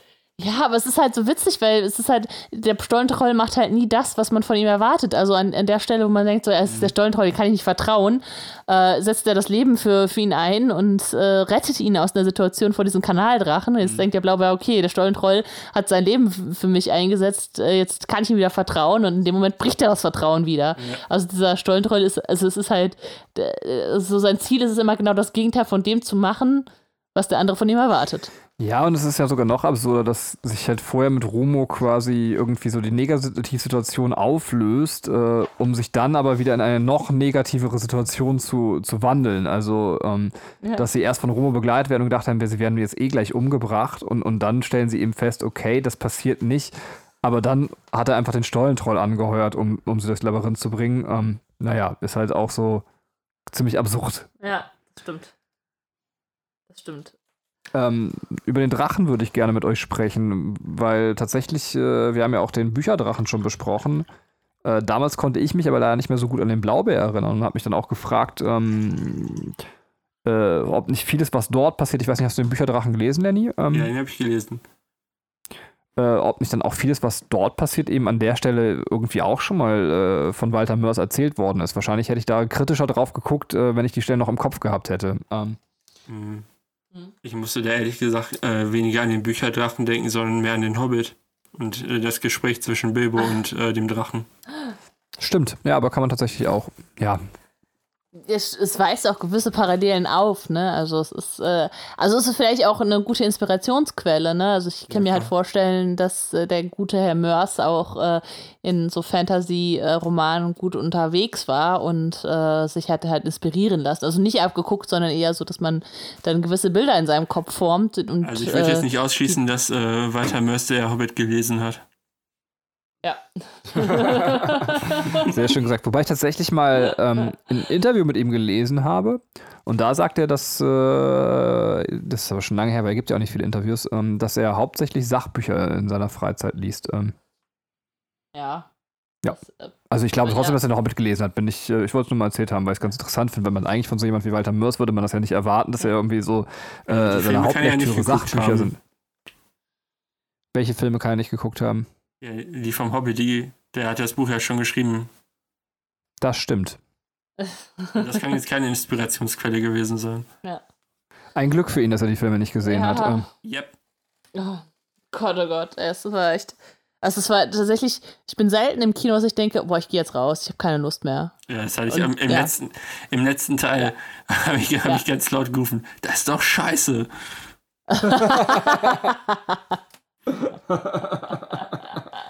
Völlig verständlich. Ich habe das Buch voll gefeiert. Ich habe das damals gelesen äh, und war so, oh, das ist voll das coole Buch. Und äh, dann versucht man, ach egal, wir reden das nicht über der Hobbit, aber ich glaube, wir sind uns da einig. Äh, ähm, ja, jetzt habt ihr mich vollkommen rausgebracht. Ja, es ist ja auch, dass äh, der Drache sprachbegabt ist. Ähm, das ist sowohl im Bücherdrachen als auch als hier dieser Kanaldrache. Ne? Es ist, äh, beide haben irgendwie das Reden erlernt. Da ist auch eine gewisse Parallelität, das stimmt schon. Mhm. Ähm, könnte man sich bestimmt auch mal genauer angucken. Äh, allerdings hatte ich jetzt also beim Bücherdrachen sind natürlich noch mal ganz, ganz andere Voraussetzungen als jetzt bei diesem Kanaldrachen. Äh, aber der hat er sich vielleicht selber inspiriert. Vielleicht hat er den Blaubeer nochmal gelesen und gedacht, ach, warum denn nicht? Was ja auch, äh, zumindest glaube ich, dass bei beiden ähnlich ist, dass äh, beide äh, die Entwicklung der Sprache und somit auch der Intelligenz nicht als positiv sehen. Beide sagen ja dann, ja, früher konnte ich da einfach ohne, ohne Reue Leute fressen, konnte machen, weil ich ja. wollte. Aber jetzt mache ich mir Gedanken, oh, was ist, die haben die Familie, tut mir das gut, liegt mir da vielleicht schwer im Magen und so. Wie auch irgendwie, haben ja beide auch so gemeinsam. Ja. ist vielleicht so ein bisschen so, wie man, äh, wenn man als Kind irgendwie Fleisch isst und sich nie Gedanken darum macht, was eigentlich Fleisch ist. Halt, kommt halt, weiß ich ja, nicht. Genau äh, aus der Pfanne so oder ne, von Mutti gekauft und äh, später, wenn man dann erfährt oder so im Laufe seines Lebens, ach, das sind ja Tiere und dann auf einmal bringt man das mit Tieren in Verbindung, dass, dass man dann doch nochmal das Ganze so ein bisschen kritischer hinterfragt. Wobei, also tatsächlich muss ich sagen, ich stelle bei unserem Sohn das äh, noch nicht fest, so dieses Konzept, wenn man es, also immer wenn ich ihm das irgendwie so erkläre, auch ähm, äh, weiß ich nicht, zum Beispiel, wir haben ja so, so Zoobücher und sagst du, ja, guck mal, was kriegen die Eisbären zu essen? Das und dann Fische. Also so, ob, obwohl er so eine Seite vorher noch Fische gefeiert hat als Tiere, so scheint ihm das nichts auszumachen, dass jetzt äh, die Eisbären die Fische auch essen. Also so, ähm, zumindest in seinem Alter kommt er mit dem ganzen Sachen noch ganz gut klar. Ich, aber ich denke, klar, dann kommen halt eben Konzepte hinzu wie ähm, Moral, äh, Bewusstsein von Tod und solche Sachen, die eben äh, tatsächlich einen im Laufe des Alters, genau wie bei den Drachen, dann solche Sachen auch anzweifeln ja. lassen. Ja. Ähm, ja, sehr schön finde ich die Liebesgeschichte zwischen Fredda und Remlut. Ja. also es ist natürlich irgendwie schon so angelegt, dass er einfach eine Frau mit Haaren haben will und äh, ja, Fredda eben diese Frau ist. Und äh, irgendwie auch schön, dass die, dass die sich nochmal wiedersehen. Äh, Gerade mhm. der Blaubär, ähm, gut, der hat seine Freunde halt beide aus der Schulzeit nochmal wieder getroffen. Alle Freunde, also auch, ja, nicht alle. Also Groot und Zilla hat er auch in Atlantis getroffen. Fredda. Mhm das, und, ja, das fand ich auch so super, ja. äh, wo sich dann ihre äh, Geschichten erzählen, wie sie nach Atlantis gekommen sind und wie einfach äh, vergleichsweise dann äh, sowohl Fredda als auch äh, Groth und Zille nach Atlantis gekommen sind. Ja. Ja. Einfach, einfach Groth haut dem äh, Steuentrau so lange aufs Maul, bis er denen den Weg, nach, äh, den Weg durch, den, äh, durch die Höhlen zeigt. Und Fredda klettert einfach oben raus und klettert unten wieder, draußen wieder runter. Ja. Das ist, äh, genau, ja. Das ist echt ganz witzig, ne? Und der Blaubär, äh, ja, hm, ja. hat da ein paar Leben drauf verschwendet, nach Atlantis genau. zu kommen. ähm, ja, also es ist eigentlich ganz nett, dass man hier nochmal so ein paar Fäden zusammenführt. Ähm, aus, oder generell einfach äh, Personen und Storylines halt aus vorangegangenen Leben. Also, dass das Rumo halt nochmal drin vorkommt, Fredda, äh, der Stollentroll, äh, ne, und das, äh, das verbindet sich dann hier in Atlantis. Ich meine, das wird nochmal passieren und der eigentlich Showdown kommt dann halt im nächsten Kapitel. Ähm, aber es ist trotzdem nochmal schön, einfach auch Referenzen nochmal auf Vergangenes zu haben. Also, dass man sieht, okay, es baut halt irgendwie auch aufeinander auf und mhm. da ist halt vorher was passiert. So. Ähm, ja, deswegen äh, eigentlich ganz cool. Und halt natürlich, dass Atlantis nicht versinkt, sondern in den Himmel aufsteigt. Äh, aber das hatten wir ja schon erwähnt.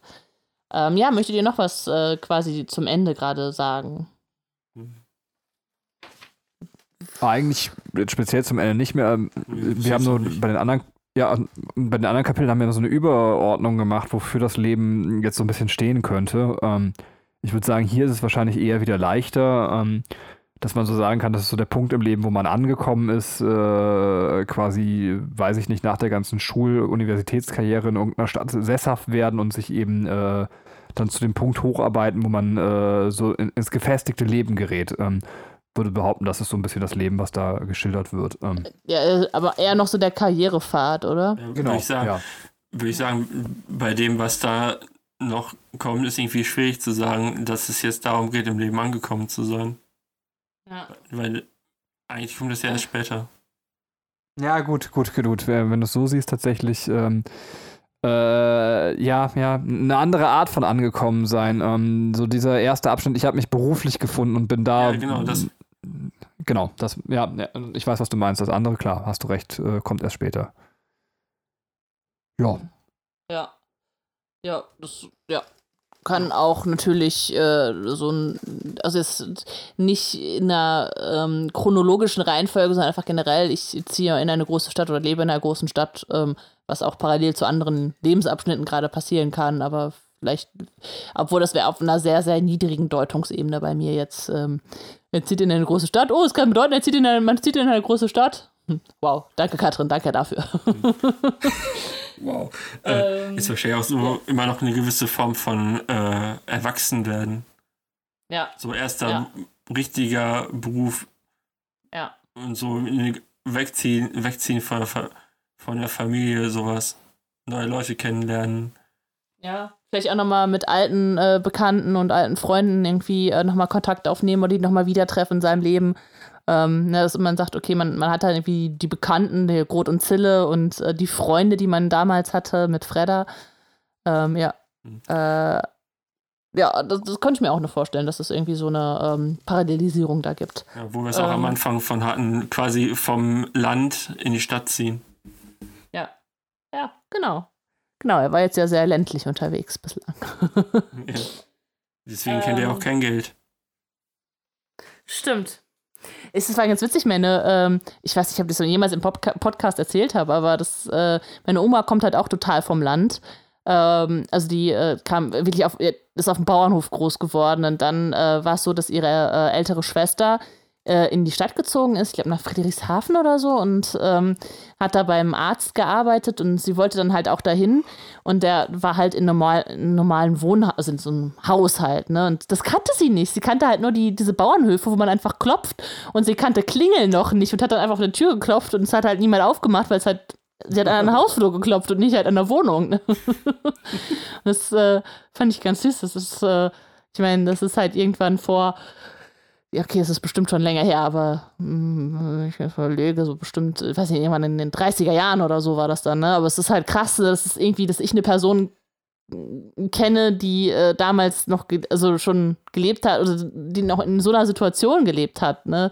Ähm, dass man einfach keine Türklingeln kennt. Ähm, ja, ganz witzig. Ähm, ja, äh, ich glaube, damit sind wir tatsächlich mit, mit der Besprechung des zwölften Lebens durch. Ähm, ja, gibt es noch irgendwelche abschließenden Worte zu dem Kapitel? Lenny. Hm. Ein, okay. sehr langes, ein sehr langes Kapitel. ja, das stimmt. Aber auch ein sehr schönes Kapitel. Hm. Benny? Ist ein sehr langes Kapitel, aber auch ein sehr schönes Kapitel. Ich finde das Kapitel sehr schön, aber auch ein bisschen lang. Nein, aber tatsächlich muss ich sagen. Ähm, Man könnte sagen, ist, es ist ganz schön lang. es ist eines der schönsten Kapitel tatsächlich im ja. Blaubeer. Es ist wirklich äh, großartig. Ähm, ja. äh, man wird erschlagen von vielen Details und, und ich mag das trotzdem sehr, sehr gerne. Was heißt trotzdem gerade deswegen? Ähm, ja. Absolut. Ähm, ja. Und finde auch, äh, wenn man sich so einen Eindruck verschaffen möchte, ähm, wie schreibt Walter Mörs? Äh, ist das eine sehr gute Stichprobe, wenn man äh, dieses Kapitel liest, dann weiß man, glaube ich, mag man das, was Walter Mörs schreibt oder nicht. Ähm, ich finde, äh, da findet man von allen Elementen etwas. Ähm, ja. Ja, so, aber es ist ja auch eigentlich schon fast ein kleines Buch. Ja, das stimmt. Mhm. Okay. Ja, äh, schließe ich mich auf jeden Fall an eurer Meinung, äh, eurer Meinungen. Also lang, schön und äh, sehr schön ausgearbeitet. Äh, sehr viel Kreativität, Mercial-Kreativität steckt drin. Ähm, sehr schön. Ich bedanke mich äh, für, bei euch beiden für die Besprechung dieses Kapitels. Ähm, ich bin mal sehr gespannt, wie's, äh, wie wir dann äh, weiter besprechen werden, weil äh, auch äh, das nächste Kapitel finde ich äh, sehr, sehr spannend und ja. Äh, vielleicht machen wir sogar eine doppelt, anderthalb doppelt Besprechungen für, die, für die Moloch und das halbe Leben ganz am Ende. Ähm, Lieber Lenny, ich bedanke mich, dass du dabei warst. War super cool, mal mit dir zu reden, weil du sehr auch immer sehr schön da Rückmeldungen gibst und äh, sehr viel Input halt äh, gegeben hast. Oh, das wollten wir machen, das haben wir verkackt. Äh, das müssen wir, eigentlich wollten wir Lenny quasi seine eigene Rückmeldung, das haben wir vergessen. Äh, fällt mir jetzt gerade wieder ein, am Anfang des Podcasts vorlesen lassen. Jetzt kann ich sie nicht so schnell aus dem Hut zaubern, dass wir das jetzt noch sinnvoll machen könnten. Ich weiß nicht, oder Lenny, kannst du das tatsächlich zum letzten Kapitel? Ähm? Äh. Weil Lenny hat uns echt eine äh, richtig schöne Rückmeldung wieder zum letzten Kapitel gegeben. Die wollten wir eigentlich einbauen und haben gesagt, ey, das lassen wir Lenny lesen. Dann sind wir in unsere Urlaubsstimmung geraten, ja, haben einfach alles. Äh, meistens schreibe ich euch ja, was das ein, ein habe ich euch da eine Mail geschrieben, aber war das mir irgendwie nur 30.000 äh, Twitter-Nachrichten hintereinander? Das kann ich dir nicht mehr sagen. Meistens sind es bei, beim Blaubeer ja Twitter-Nachrichten. Ähm, deswegen war es gerade schwierig zu finden, die ganzen, meine ganzen Twitter-Nachrichten durchzuscrollen, bis ich wieder da angelangt bin. Schade, schade, aber haben wir ja verkackt. Wir entschuldigen uns, wir Spielkinder. Ähm, das, äh, da, wir müssen wieder besser werden, aus unserer Urlaubsstimmung rauskommen. Ähm, aber du kannst uns ja zu dem Kapitel jetzt noch deine Gedanken schreiben, wo du selber mitgepodcast hast. Und dann ja, ich beschwere mich erstmal erst über diesen Gast. Geht ja gar nicht. sehr, sehr schön. Ja, wir können uns über den Gast nicht beschweren. Das war wirklich fantastisch und äh, du bist jederzeit wieder eingeladen. Ähm, war wirklich, wirklich schön mit dir zu Podcast und hat große Freude gemacht. Ähm, ja, ja, mir auch. Sehr schön.